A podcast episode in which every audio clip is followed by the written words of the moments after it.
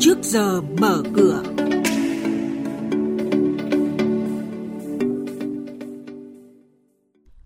Thưa quý vị và các bạn, cần giải pháp về tài chính và giảm thiểu rủi ro thanh toán cho doanh nghiệp thúc đẩy hoạt động xuất nhập khẩu.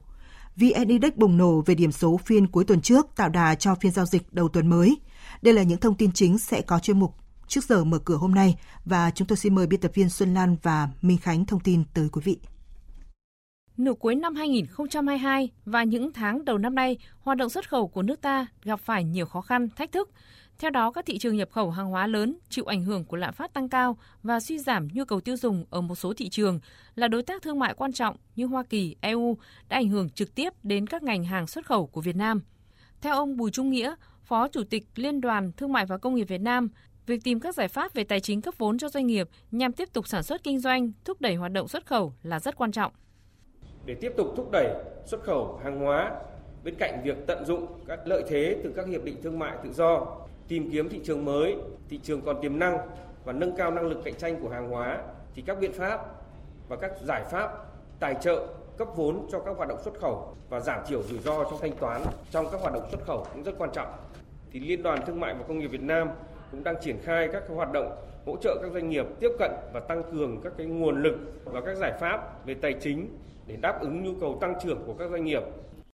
Theo ông Lê Kim Hoàng, Giám đốc Sở Kế hoạch và Đầu tư tỉnh Ninh Thuận, đảm bảo giải ngân vốn đầu tư công được tỉnh Ninh Thuận xác định là một trong năm giải pháp đột phá để đảm bảo thực hiện mục tiêu kinh tế xã hội cuối năm nay.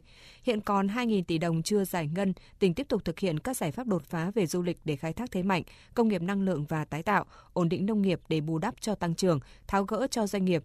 Ủy ban nhân dân tỉnh Ninh Thuận đã thành lập 12 tổ công tác tiến hành ra soát toàn bộ 38 chủ đầu tư, các nguồn vốn để giải ngân, tháo gỡ ngay các nút thắt về giải phóng mặt bằng, thủ tục hành chính.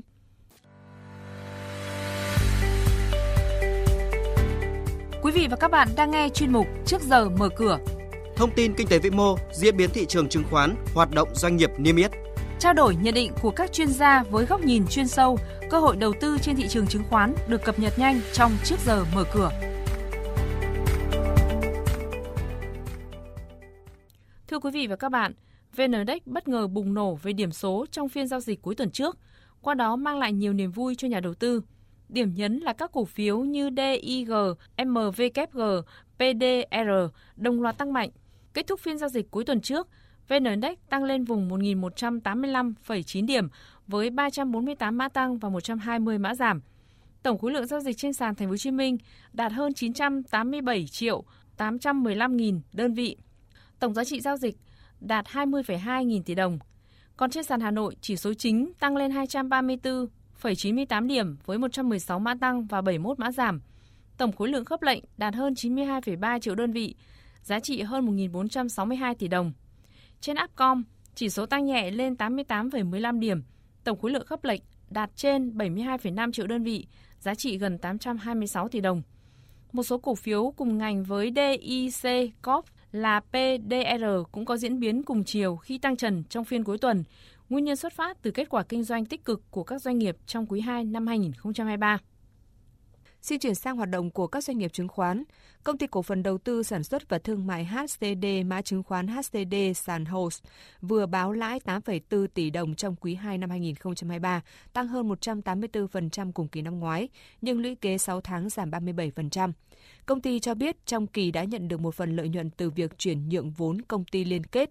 Trên thị trường cuối tuần trước, cổ phiếu HCD đứng tại mức giá 9.500 đồng một cổ phiếu. Công ty cổ phần Bệnh viện Tim Tâm Đức mã chứng khoán là TTD vừa công bố trong quý 2, doanh thu thuần doanh nghiệp đạt 184,5 tỷ đồng, giảm 2% so với cùng kỳ năm ngoái, chủ yếu do doanh thu khám chữa bệnh giảm xuống 138 tỷ đồng. Năm 2023, bệnh viện dự kiến đạt 680 tỷ đồng tổng doanh thu và 74 tỷ đồng lợi nhuận sau thuế. Trên thị trường chứng khoán, cổ phiếu TTD tạm đứng tại giá tham chiếu với 66.500 đồng một cổ phiếu.